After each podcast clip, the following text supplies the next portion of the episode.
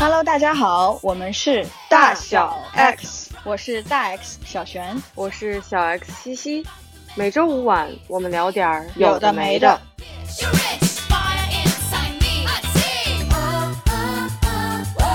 这期刚好赶上我们会国庆节上线，在大家都放假的时候，所以呢，我们也准备这期就聊一点轻松的话题，不要给大家的不管是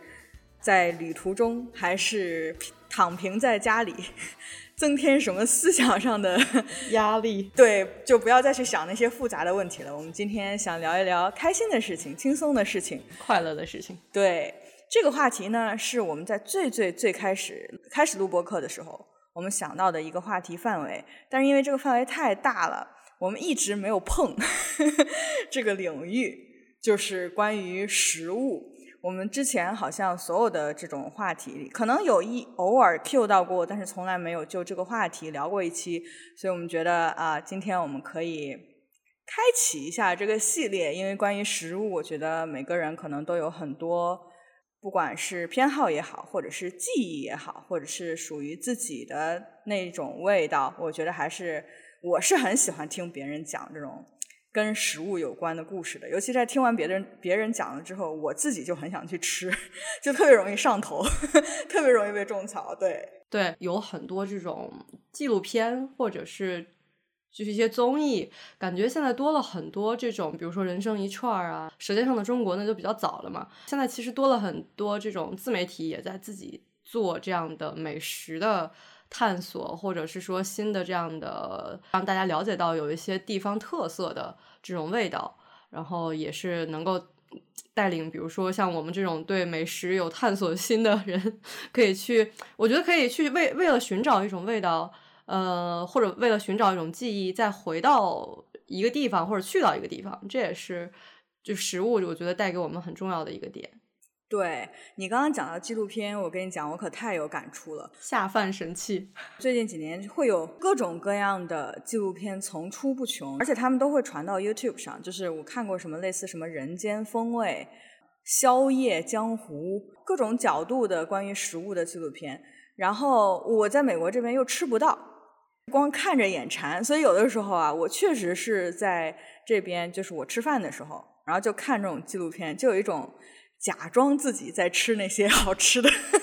哎呀，这么讲起来有点可怜，但是就确实是帮助我度过了很多这种啊，我特别想念国内的食物，但是吃不到的时候，这种情况下，我就会去看这种纪录片。他们还会出那种针对各个不同城市的那种。纪录片，不同省份区域的，对对，就会同时就勾起，比如说我们也去过很多地方啊，就会想起，哎，我在什么地方也吃到过类似这样的食物，就很有连接感。我觉得食物确实就像你刚刚说的，我觉得它是我触发一些回忆的一个很重要的一个 trigger，就是经常会是我先想起来说，哦，我在什么什么地方吃过什么。一连串的在那个地方发生的事情，或者是我在小的时候，或者是我在一个什么时间比较喜欢吃什么东西，然后那一个时间段的这个回忆就一起连接着都被想起来了。这还蛮有趣的，就是它是一种味觉，然后我们是怎么通过这种回忆把它想起来？然后我现在说着我自己都感觉我要流口水了。到了宵夜时刻录这个是不是很残忍？没错，没错，是的。哎，我觉得我很同意你讲，就是比如说，其实有些时候我们在看到那些有可能我们目前可能吃不到的东西，然后我们去看到别人介绍的时候产生的那种，就是人本能的 这样的反应。当年可能很早的时候有那个什么大长今，哦，那个时候应该算是第一部跟美食相关的电视剧吧。然后就感觉，其实他们韩餐里面其实有很多讲究，对不对？不像我们平时可能吃到的，就比如说在国内之前很早啊，我们吃过什么韩国料理，里面更多的是烤肉和拌饭之类的，就是这种很简单粗暴的。比如说像你刚刚说到一些宵夜江湖，或者是说那种人生一串的节目，其实像我们所了解的，比如说我们自己在家里面或者自己生活过的地方，一些烧烤，其实。更多是比较普遍的嘛，你比如说像北京，你的很有名的望京小腰，那大家都知道它是吃什么的嘛，就品类都是很出名的。但是我记得好像当时在《人生一串》儿还是在什么节目里面啊看到过，真的是刷新我认知，就吃什么猪眼还是吃 奇奇怪怪的部位。然后呢，那个节目里面介绍的是，而且还算是当地就非常流行的一种烧烤的食物。然后我就觉得哦，这个也挺有意思的，就因为大家在吃烧烤的时候，其实在聊到的东西也不一样。嗯，甚至同一类食物，它的不同的地域特色是特别的明确的，所以我感觉食物这个东西也和地点是紧密的联系在一起的。你在不同的城市或者不同的国家吃到同一个东西，它可能味道或者做法都是不一样的，包括你对它的感觉，因为环境不一样。你对它的感觉可能都是不一样的，这也是很神奇的一件事情。突然想问你，现在脑子里想到的一个食物记忆是什么？那可太多了，我们刚刚 我都要流口水了。但是你如果问我现在在想的，这也是刚刚我想讲的，就是你提到韩国的食物嘛，我确实有一个韩国的食物，是它让我很容易回想起来一段时光，就是在我大学毕业之后。到大概差不多几年的时间，因为我工作都是在望京工作，所以我也一直住在望京，就是北京的望京。你知道望京就是韩国人很多嘛，所以它有一些很正宗的韩国馆子，就是韩国人开的那种，当地的韩国人也会去吃的。我印象特别深，就是有一个在望京的，就是某一个街边有一个那个韩国馆子叫紫霞堂。然后它是一个就是韩国来的一个馆子，然后呢，它里面的那个辣牛肉汤我特别特别喜欢，我印象很深。我第一次去吃他的辣牛肉汤是和我的一个同事，就是我大概刚入职不久，我们两个姑娘一起去吃那个馆子，就点了辣牛肉汤。那个馆子呢，就是他会先给你上可能十个小菜，你就你知道吧，就是那种特别的会让你。就是还正餐还没有上，就先吃个半饱的那种。韩式料理好像会有这种。对对，然后呢，它的那个汤上来也做的特别棒，不是那种就比如说我们在学校食堂可能也吃过类似偏韩餐的，但不是这么正儿八经的。所以那一次呢，是我第一次，我大学刚毕业，然后我第一次吃到一个很正宗的韩式的料理，然后它做的又很好，一下子就击中我了。可能我本身也比较喜欢这个味道啊。所以，在我住在望京的那些年里，我可能每隔一两个月一定会去这家店去吃一次辣牛肉汤。当然，那家店还有一些很多其他的很好吃的食物，但是这个就相当于好像是打开了我吃韩餐的门的一道菜。然后从此我就开始喜欢吃各种各样的韩式料理。所以。你知道，就比如说，在我离开望京，或者是现在我到了美国，其实辣牛汤也是到处随处可见，在这边也很流行的。但是就感觉好像没有那家店的辣牛肉汤给我的感觉了。当然，它做的很好吃，但是更多的是它第一次给我的那个冲击感，会让我一直去，就是对它有特殊的情感了，所以我就会一直去想吃它。我觉得这是一个食物的一个比较特别的地方吧，就是它不一定是最好吃的。但是我就是好这口，比如说就是这一家的某一道菜，我不知道你有没有过这样的体验。我想到的，就是你说的这，可能也是发生的时间、地点，可能整个的当时的心情，都会影响食物带给你的这个感觉。我想想啊，现在脑子里面想到的就是咱们老家那边其实是有羊汤。其实北京也有很多羊汤，然后我在北京也找寻过很多这种羊汤排行榜啊什么之类的，就是这种挑一个早餐的时间，嗯，去家旁边那家就常去的羊汤店去吃一下羊汤，然后配一下那个吊炉烧饼，可能也不只是我回家的仪式，那个也算是小时候的一个记忆，传统的工艺嘛，就有点像是比如说小时候上学，然后比如说早上。特别赶，家里没有办法给做早饭的时候，可能路边就买一个，就这种记忆，它是串起来的。然后再加上它可能真的也不是说特别好吃的一个东西，它就是一个普普通通的一个主食，一个烧饼。但是它存在了很多承载的意义，我是觉得。哎，你说到这个，首先啊，你提到回家，突然想 Q 一下，我人生中第一次吃拉条子是在你家。哎，对哦。那是我人生中第一次知道哦，还有这种食物，然后觉得很好吃。哎，等一下，等一下，你吃的是揪片子吧？揪片子和拉条子有什么区别啊？带汤的还是不带汤？我感觉好像是带汤的，那就是揪片子。哦，那我这么多年一直记错了吗？所以怪不得我去别的地方吃拉条子味道不一样，是吗？因为小的时候我们俩做同桌嘛，就经常会跟我提说家里做什么拉条子什么之类的。然后我那次去你家的时候，我就觉得我终于吃到的。我不知道是不是当时表达不清楚，或者我听错了。我一直以为我吃的是拉条子，就差不多，因为这两样东西就我们家都常吃，属于西北主食。哇塞，时隔十几年，解开了一个我误解了十几年，我就觉得啊，这个东西好好吃。然后我本来就很喜欢吃面食，所以就后来就再吃。就是新疆的食物，就比如去新疆馆子的时候，我就会点。就是你刚刚提到了，我就必须要 Q 一下，这是一个属于我们俩共同的记忆，对吧？对对，除了羊汤，比如说羊汤对我来说是我回家以后可能在外面会吃的饭，然后揪片的这个就是我回家以后会，传统的说法叫什么？洗脚饺子落脚面，对，是这个意思吧？对。然后呢，但我们家就完全不是，就全部都改掉，全部都是 起身也是揪片子，落身也是揪片子，这是一个对我来说很有回忆的一个味道吧。然后因为确实是相当于我妈比较拿手，我觉得就大家都会有一个，比如说家人非常擅长的一道菜啊，就都会有一些比较特别的记忆点。但是这个就是对我来说是一个，有时候比如说像你去我家，就是特别要好的朋友去我家，我妈才会拿出这道菜来。招待大家，就是一道，这上面写着招待贵宾，就看上去可能不是那种非常 fancy 的摆摆桌盘什么的，然后它其实是一个非常朴素的，我觉得是一个非常朴素的味道，但是就是确实也是很好吃，然后也会让不光是我，我觉得你看像你也留下了很多记忆，我就记到现在啊，对啊，真的真的。然后我还想讲一个，就是你刚刚讲到说，可能有时候。普通的食物，但是可能带给我们一些，就是承载了一些记忆。我也想到说，就是我小的时候啊，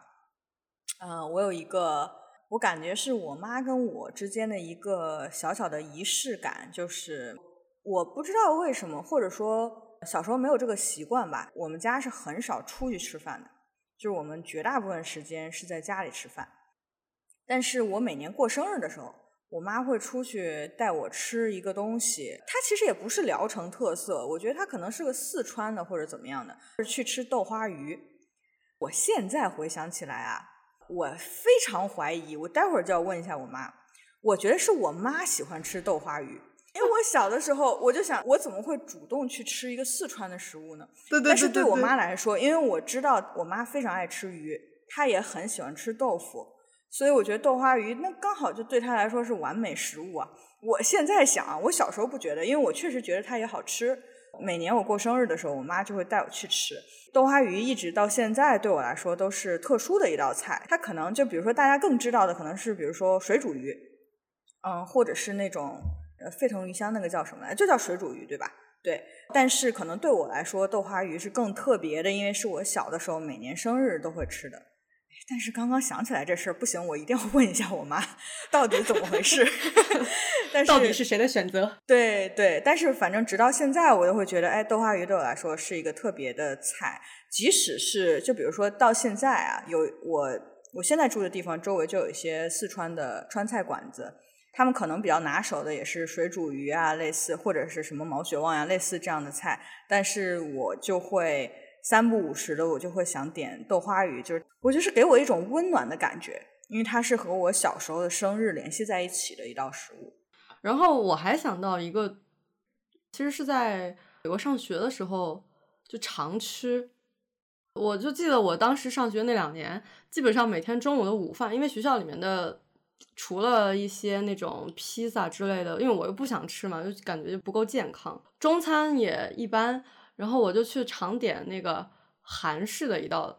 呃，就是就韩国的那个那个餐厅里面的韩国拌饭。我印象中它可能叫冰冰棒，呃，我要跟你确定一下，它是不是 叫冰冰棒？对对对，刚刚你跟我说到这个，我就觉得好搞笑。就是我确实对，首先我跟你确认，因为我前两天也刚点了，我这边有很多韩国馆子，就是它叫 Bibimbap，应该是一个韩文，我也不会读，但是它英文就这么写的。所以我觉得是同一个东西，它确实是这样。但是我第一次听说这个“冰冰棒”这个说法，你知道吗？我觉得非常的好记。怎么说？有学生气息，给我一种感觉，你知道，就是我一下就有画面感了。就是比如说你上学的时候和你的，比如说中国同学一起，因为他可能写在菜单上是一个英文，但是大家就把它读成“冰冰棒”，然后就说啊，今天中午我们去吃冰冰棒。我觉得是一个非常有那种学生气息、学生时代感觉的。一个名字，我觉得很有趣。我还想到想到了这个，再加上再就是一些原来在美国的时候，一些可能是什么，也是一些不健康的食物，什么炸鸡翅啊、猪排，反正这都是这这种回忆啊。你现在还在那儿，肯定也是有很多这种，但我觉得你可能是不是还是会更想念国内的味道？哇，太想念了。首先，我想讲一下，就是你上学的那个地方有一个食物是驰名中外，我不知道外不外，但是至少在美国，就是全国都是 Buffalo Chicken Wings。我觉得就是你不管走到哪儿都能看到，真的。对我，我觉得这个确实是打出知名度，对吧？我觉得是美国能数得上的很知名的全国范围内的这样的一种食物。但是你刚刚说我是不是更想念中国的味道啊？我觉得可能我的留学的这个阶段和你当时来上学的那个时间不太一样的是，我其实到二十八岁才来这边上学，其实我已经有了我想说丰富的生活经验，以及一些比如说在一定程度上的财务上的自由，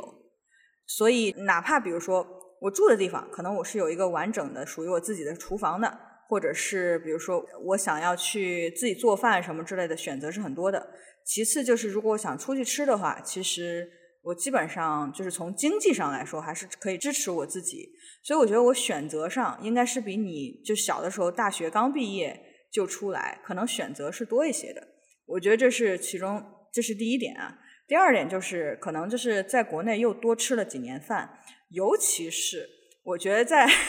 尤其是在大学毕业之后，我觉得是开拓了我对于美食探索的这样的一个阶段。因为之前的十八年是在家里吃，我爸妈也就一共就会做那么几道菜。那大学的时候主要还是在食堂吃，所以选择也是受限的。真的是到了毕业之后，工作了之后，我才开始接触各种各样的。全国各地的美食，尤其是我工作的前几年，我是经常出差的，就是全国出差，所以其实我吃到了很多食物，我觉得是打开了我的味蕾，或者说开始找到我自己到底喜欢吃什么样的食物。所以过了这个阶段之后，我再来美国，我是真的觉得美国的饭太难吃了，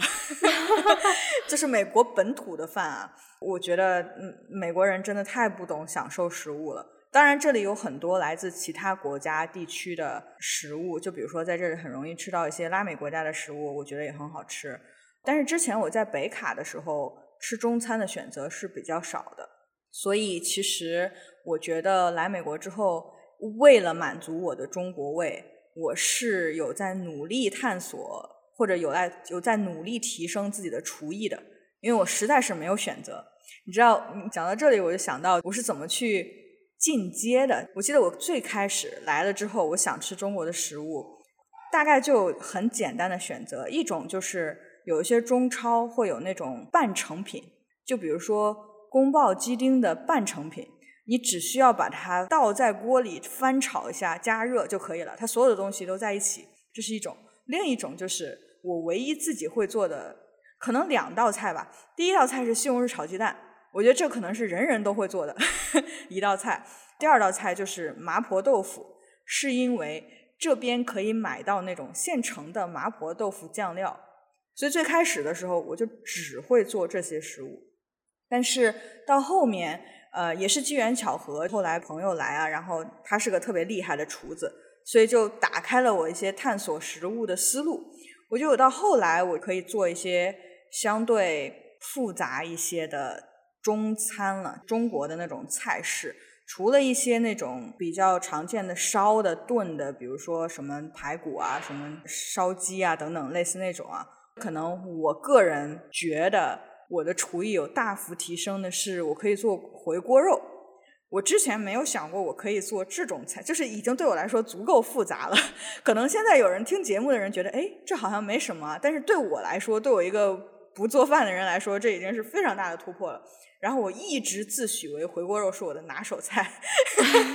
因为那是我唯一一个会做的比较复杂的一个菜。然后，所以探索了一段时间之后，再加上一个影响是疫情的影响，就是我们实在是没有办法回国嘛。有一些东西是在这儿绝对吃不到的。我举一个例子，就比如说聊城的瓜达，就是某一种早餐的烧饼，嗯，你是不可能在美国找到的。那就有一些类似这样的食物，尤其我们在北卡选择又比较少。然后我男朋友不是武汉的嘛，他就非常非常想念热干面，但是我们又吃不到正宗的热干面，他就开始尝试。自制热干面其实就是要买对那个面的种类，并且要自己去烧那个酱，就是去调那个酱。然后他做的还蛮成功的，我就觉得虽然这个可这不是我的厨艺啊，我直接叫什么归类为我们的厨艺吧。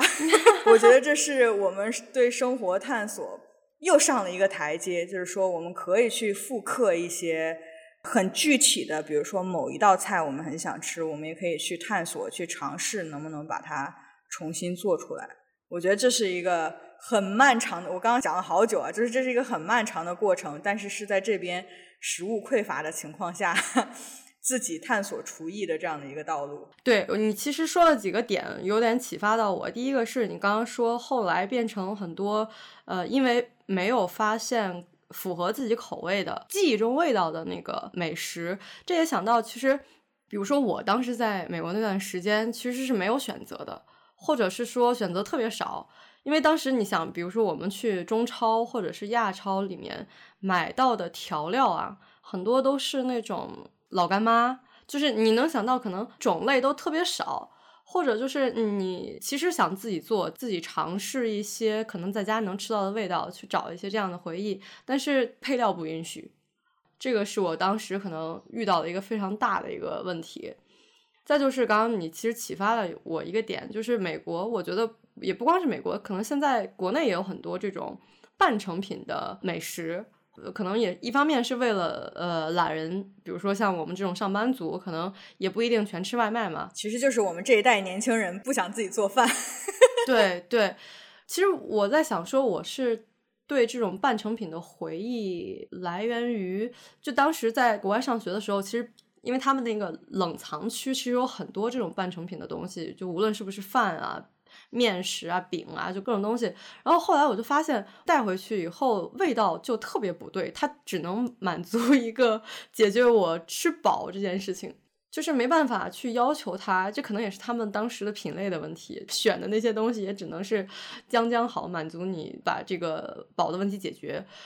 我刚刚有一个疑问是，我们是不是该警惕这种东西的出现？就是其实我们虽然说回忆那些味道啊。比如说，它确实有有时候这些产品是在复刻一些，比如说大师的手艺，比如说有一些什么需要传承的手艺。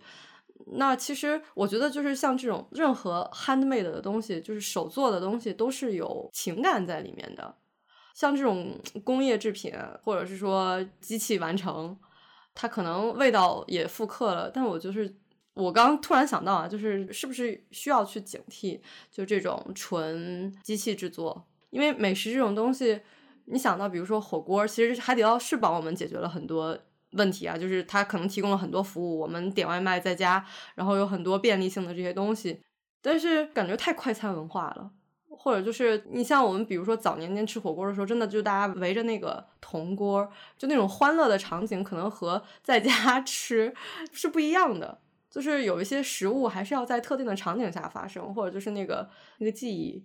对我理解你的意思，我特别特别认同你说的一点，就是食物和我们是有情感连接的，它不只是满足口腹之欲的这样的一个东西，它也承载了我们的很多情感。所以像你刚刚说的，我觉得所谓这种速食或者半成品，就是这种工业化制品的这种食物啊，我对于这些食物本身，我觉得我是一个比较中立的态度，就是如果它做的好吃。那也 OK。但是大部分情况下，其实它还是比不上，就是你知道真正的厨师做的那种食物啊。但我觉得我对食物的这种情感连接是，哪怕是你的味道做的一模一样了，但是比如说，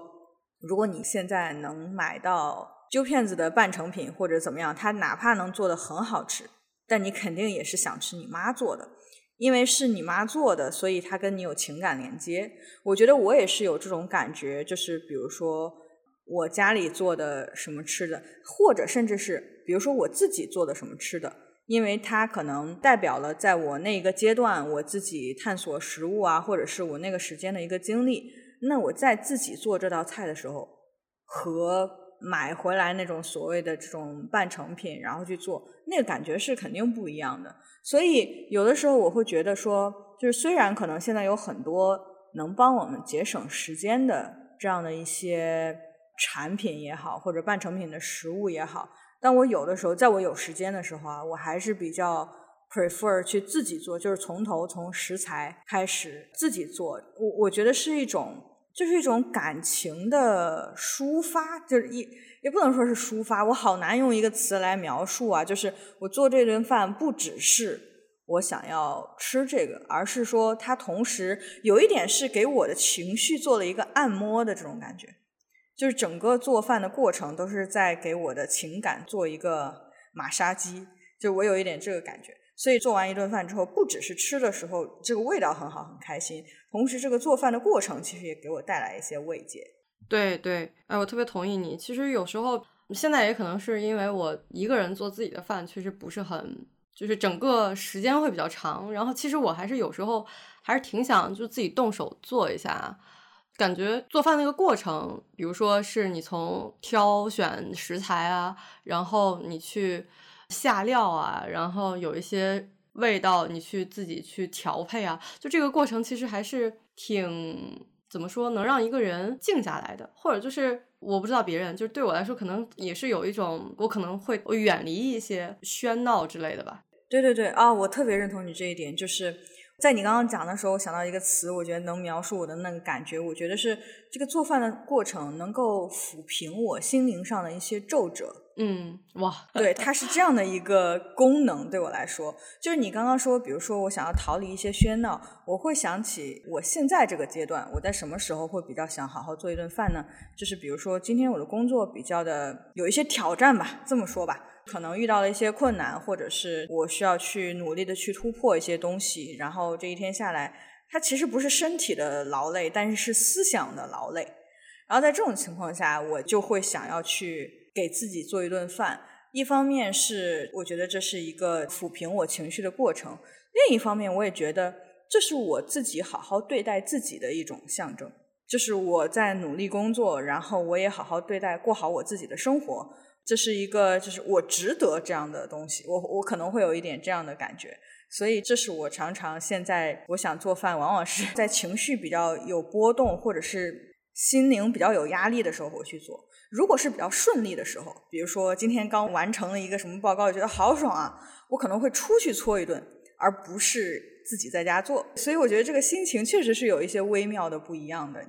对，我特别理解你的这个点。有时候现在我是觉得，一方面是外面的大餐并不一定能够，就是现在可选择的大餐太多了，然后就没有觉得 celebrate 的时候需要用这种所谓的大餐，什么还有可能。更好一点，什么黑珍珠，什么米其林，就是这种类型啊。我是觉得还有一个想法或者一个角度吧，是我觉得现在花时间做饭，呃，或者有人愿意，我觉得这个是一个特别需要感恩的事情。可能原来年纪小，或者是那个时候，因为觉得一日三餐是个必备的，也不算额外的付出嘛。但是现在我觉得，就是尤其是在北京，可能。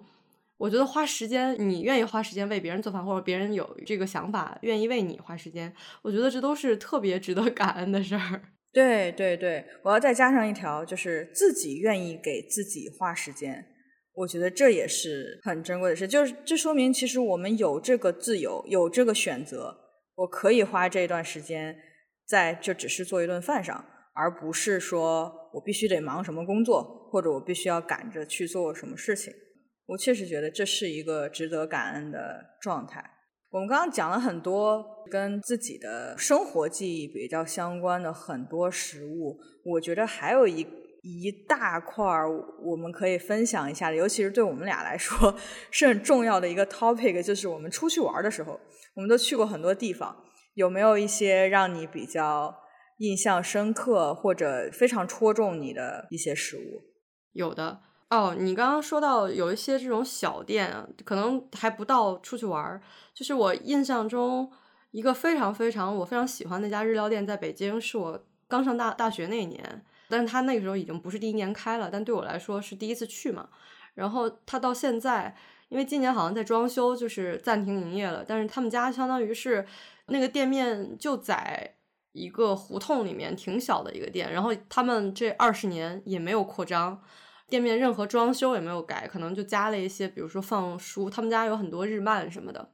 当年我们上学的时候是他父亲在经营，现在是他们夫妻在经营，因为父亲已经去世了。这个店我回国以后，其实回来以后去到他们家发现这个事情的时候，其实也有点伤感。但是他们家味道就是菜单还是那些菜，就菜单甚至都没有变过。然后我就会特别珍惜这种就是这样的。一些美食也好，或者是说这种店面也好，我会经常去打卡，或者经常去吃一些东西，因为我是觉得他们是一在就初心没变的感觉，就是一直在保持一种味道，然后也不去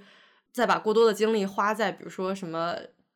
搞一些什么创新菜，或者是说有一些为了迎合现在的年轻人去做一些什么，他们并没有，然后也没有去搞一些什么点评的刷单。Nothing happened。如果去的人都是因为第一次去哦觉得好，然后后面大家就不停的，可能现在流行的一个词叫什么复购或者怎么样，就是一一直去一直去这样的一个状态。回头客，对，就是口口相传的这种。哎，你说到这个，你让我想到了，其实是我最近这两周在经历的一个，就是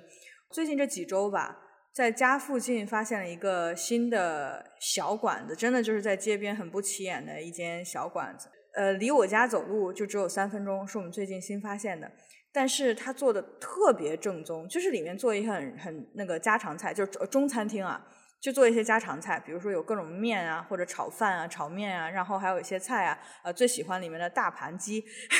但是还有很多其他的那种家常菜，就是他都做的很好。然后他就是那个店。就像你说的那个，它是一个很小的店面，老板也没有说想要说啊，我非得要扩张或者怎么样的。老板一家人都来自于石家庄，然后特别亲切。就是一般来说招待客人的是老板娘，她就像那个你知道我们在国内常常遇到的那种阿姨，很亲切的阿姨，就问你啊，今天想吃什么呀？味道怎么样啊？吃的怎么样啊？类似那种很亲切的。然后他们的那个食物也都很有国内的味道，所以就是。在我和我男朋友发现了这家店之后，最近这这几周基本上可能每周至少要去两次。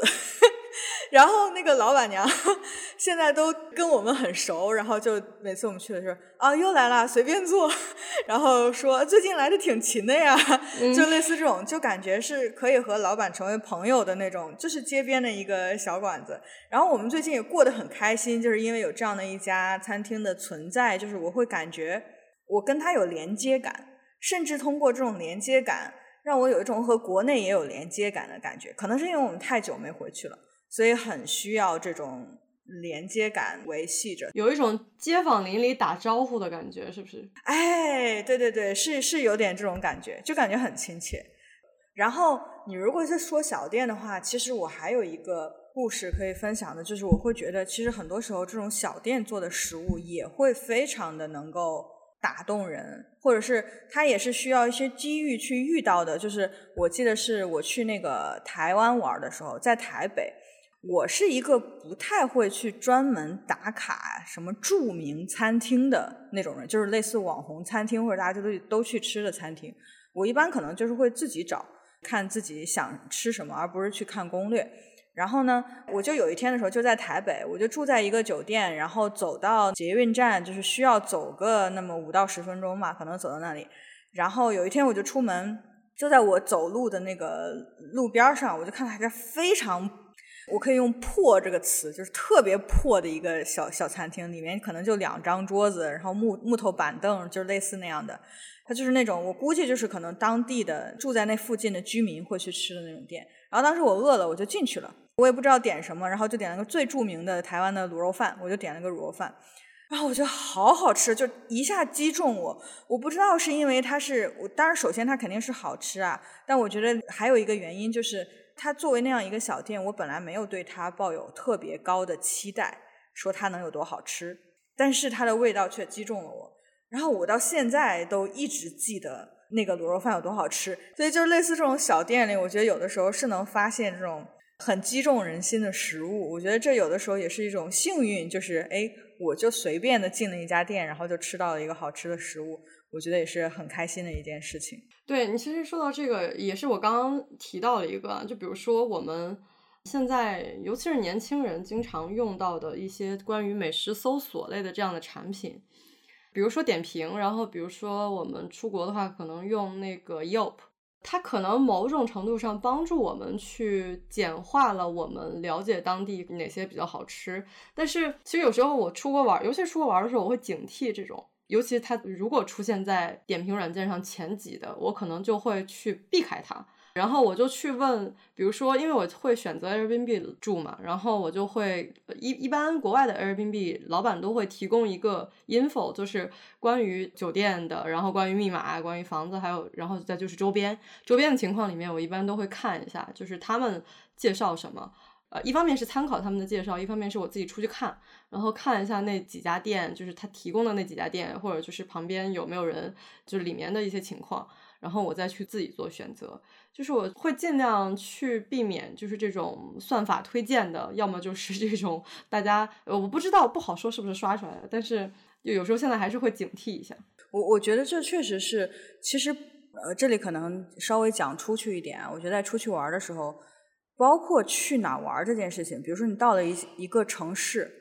很多时候我们的第一反应也是去查攻略，说啊这些地方大家都去，或者是值得打卡。在那种旅行攻略上都排的很高的那种，当然他们不一定差呀，但是那就是大部分游客会去的地方。可能我们会错失一些，比如说真正住在这里的人，他们是去哪里放松、娱乐、休闲的，这些其实是很少在攻略里会提到的，或者你在这种旅行的软件里面排行榜中看到的，但可能也会给你带来很不一样的感受。我觉得这可能是在现在我们信息的 access 如此便捷的情况下，可能是一个它的一个反面吧，就是你会错失一些随机遇到一些什么东西的这样的一些机会。没错。如果讲到这里，我可能又有一个随机的 故事。对我，我我想起来一个呃类似这种故事，但这个可能我更多是觉得。我并不是觉得那家的食物有多好吃，而是那个食物在那个时间、那个地点出现，给了我很多，就是它出现的恰到好处，是我当时正需要的。刚好也是在台湾，就是我去淡水，你是不是也去过淡水？对，就是我纯粹是作为周杰伦的粉丝去了淡水，所以我基本上那个路线就是我沿着淡水河边往那边走，然后就去淡江中学朝拜周杰伦的母校，再下山这样，然后再回到河边。然后那天我穿的有点少，就比较冷，整个人都是在一个比较冷的状态下在那里转。然后呢，当时天已经就是我转回来的时候，天已经差不多黑了，刚日落那个时候。我正好呢，又在淡水河边，就当时有一个小的乐队，可能就是三个人左右那种，然后他们在街边表演，在那个河边表演，我就停在那儿看，然后他们就唱的是这几个男生，然后唱的是周杰伦的《龙卷风》。其实本来这个这个歌呢，我也就还好，就是一首好听的歌，但是那天可能是因为。我又比较冷又饿，然后就是可能整个人处在一种比较脆弱的状态里，就是因为身体状况差，然后就比较脆弱。然后我听那个歌啊，就边听边哭，我也不知道我为什么哭，就是一直在流泪，就是陷入了一种非常难过的情绪里面。我就我就有一种啊，这叫什么什么什么寂寞冷风吹，你知道吧？就是那种感觉。当时我就处在那样的一种心情中，听完那首歌，然后流着泪我就走了。感觉凄凄惨惨戚戚，但是我转过那边之后呢，我就觉得我太冷了，然后我就随便进了一家，反正我看到里面的人在吃东西，我就进去了。然后那家店是卖鱼丸馄饨的，它就是热乎乎的汤上来，它其实我也就点了一小碗，但是它那个热乎乎的汤上来，然后有鱼丸又有馄饨，我吃下去之后，有一种整个人被治愈的感觉，就是我之前那个冷风吹的那个状态一下子就被翻过来了。我被那一碗热乎乎的，其实它味道也就一般般吧，就是正正常，不是那种很好吃的、值得推荐的那种食物。但是它出现在当时当地，就是我当时就很需要这个东西，所以它给了我一个这么深的记忆，并不是因为它好吃或者它有什么特别的，而是它给了在当时那个状态里的我一个很治愈的一个感觉。就我觉得这也很有趣啊，就是我的回忆是这样被串起来的，然后它在这个这个鱼丸馄饨在这个故事里起到了这样的一个温暖的作用，就又觉得很有趣，回忆起来又觉得有很幸运，就是我可以有这样的一个经历。在我想到类似这样的故事的时候，就是你知道旅行中会有这样的故事，其实生活中也会有这样的故事，就是我们我们遇到一些情况，可能一个不经意的什么东西。就就治愈了我们。我觉得心灵鸡汤式的说一下，我觉得我就是能够经历这些，都是一种幸运。我觉得这是人生很有趣的地方，对我来说。我其实刚刚想到一个点是，比如说我们在说到旅行中的食物的时候，就留学的时候，其实第一次去纽约，我们其实也是几个人一起，我们一块儿去那个忘了是第几大道上有一家叫 Italy。然后呢，那家店它其实算是一个集合店，就是它其实也不算美国的美食，它是一些就欧洲的那些美食，就是有什么 cheese 啊，有肉啊，然后有酒啊，它是一个像是带超市的那种，然后你就可以比如说挑选以后，你当下就可以站在那儿或坐那儿一起吃。当时几个人也是有一种因为感觉太洋气了，然后没见过，我们几个人就在那儿理解理解。啊，对对对，因为也不知道，哎呀，这个我们在国内吃西餐没有讲究那么多嘛，比如说有火腿，有 cheese，然后配红酒或干白或怎么样，然后还有旁边还有各种各样的果脯类的，因为我们叫案板嘛，就是那种东西上来，然后我们几个人就在那儿 挤眼相望，就说这怎么吃。就有一种打开新世界，然后没见过的感觉，就是那一次经历对我还挺印象深刻的。然后后来我几乎每一次去纽约都会去打卡，就是想说想去找一下当年，就是第一次那个，就有一种懵懂的打开新世界的感觉。对对对对对，那种感觉，它也其实没有味道那么好嘛，对吧？就是也不是说我们都很喜欢那个味道，或者大家都很习惯于那个味道。反倒是因为它可能带给我们一种新的对不同文化的认识，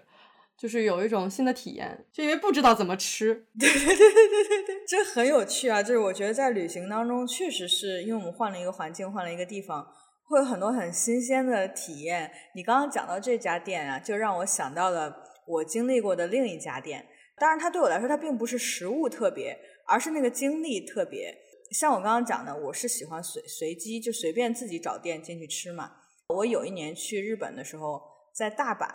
我就随便找了一家，嗯，我不记得是在哪儿，一个类似那种烧串儿的店，就是它都是卖各种各样的串儿。那天就想吃，然后我就去了。结果进去之后坐定之后，发现它的菜单上没有英文，纯日文的菜单。那我就有点难了，尤其是它大部分的菜它也没有那个图片。就是字，因为它就是串儿嘛，他们家只卖那种各种串儿，我就懵逼了，又没有图片，又没有英文，我该怎么点呢？那个时候我是日文，就一个字儿也不会说，也一个字儿都不认识，而且它因为是那种，它也不是那种很 formal 的那种餐厅，就如果是很正式的餐厅啊，你可能会看到一些片假名在那个菜单上，就是会有一些中文字儿，可能你还能看清，但是。当时我看到的那个菜单上就全是日纯日文吧，就这么说吧，我就整个懵逼，我就去找一个服务员。首先先各种努力找有没有会讲英文的服务员，啊，没有，完全没有。我就想试图跟他表达说，能不能给我推荐一下什么好吃？我当然我用英文跟他说啊，他就一直在摆手摆手，就是就说，嗯。当然，我也不知道他说的是什么，因为我听不懂。对，他就一直摆手，就是双方都没有办法交流。然后后来我就开始随便点，我就指这个、这个、这个、那个什么什么之类的。然后他估计他也很 struggle，他就看到我在推进这个进度，然后他就在记。然后但是点完了之后，因为我不知道我点的是啥嘛，我想问他我点的够不够，或者是多不多、少不少，就类似是不是合适。一直试图表达，他也听不懂。然后呢，他当时说了一个这个词，那可能是我当时唯一知道的，就是他就一直在说“大就不”，就是没关系。哦，他可能不知道我在说什么，然后他感受到了我的焦虑，可能就是因为我很紧张的在跟他表达，我试图理解他，他就一直安慰我，他说“大就不，大就不”，然后我说是没关系，但我不知道我能不能吃饱啊。所以我可以讲一下结果。最后上来确实没吃饱，我后来又去了另一家店，但是这个经历就非常的有趣，就是我非常努力的试图想要跟对方交流，然后他一个字儿英文都听不懂，然后我一个字儿日文也听不懂，然后我们就鸡同鸭讲的，他还一直安慰我，大就不，然后我就觉得就回想我当时非常的抓狂，但是现在我回想起来，我觉得好搞笑啊，但是那个场景，就两个人都很努力，但是没有任何进展。你说的这个其实你像啊，就是我们我刚刚说在纽约的那个 那家 Italy，其实因为它都是一些比如说呃火腿啊，然后 cheese 啊，就是它没有主食嘛。然后我们又是相当于我们那行大概四五个人，其他全部都是男生。然 后 你知道，就是他的火腿一般都是各种 slice 嘛，就是特别薄，你知道吗？我们五个人围一桌，然后上了两盘，不够吃是吗？对，然后我们就面面相觑，然后也不知道该怎么办，就是因为他的菜单也是意大利语嘛，或者是说它里面的写的那些东西我们也都不认识。我觉得在旅行当中经常出现这样的情况，就是因为不知道他们在说什么，然后就瞎点。对，是的，就即使其实就比如说他菜单上有英文，也很难读。在点菜的时候，就就在那种呃纯这边的餐厅点菜的时候。是我使用有道词典最多的时候，就是我要去查那些食物都是什么，就具体是到底是什么。不是有一个很著名的段子，就是在国外点菜，我们用的最多的就是 I want this one and that one，并不知道这该怎么说，然后就看着菜单上的图片说 this one that one，就是这样的。我觉得是也是很有趣的，用手势解决一切。对对。哎呀，好有趣啊！对，其实我觉得就不止在非英语国家，我印象中当时我就是还在美国的时候，因为有很多，比如说 pasta，它是有很多品种嘛，比如说，对对对对对，有蝴蝶形，有那种扁的，哎，有那种圆的，然后对，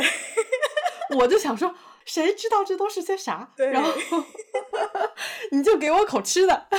就有一种。就是夫复何求？你就给我面，对吧？你爱上啥上啥，然后你只要是面，就可以。我真的觉得，就是哎，不同文化里面吃的这个东西，还是需要训练、需要适应的。对，而且先点什么，我觉得就经常在，尤其是出国旅行的过程当中，点菜的时候，经常受到店员 匪夷所思的眼神。比如说，要么就是我点菜的顺序不对，然后要么就是可能就是量。太少太多点的东西可能不是什么常规的操作，这都有可能会 遭到这样的目光。哦，而且你刚刚说到这里，我又想到一个，我在我不熟悉的餐厅或者不熟悉的地方点餐，还有一招就是，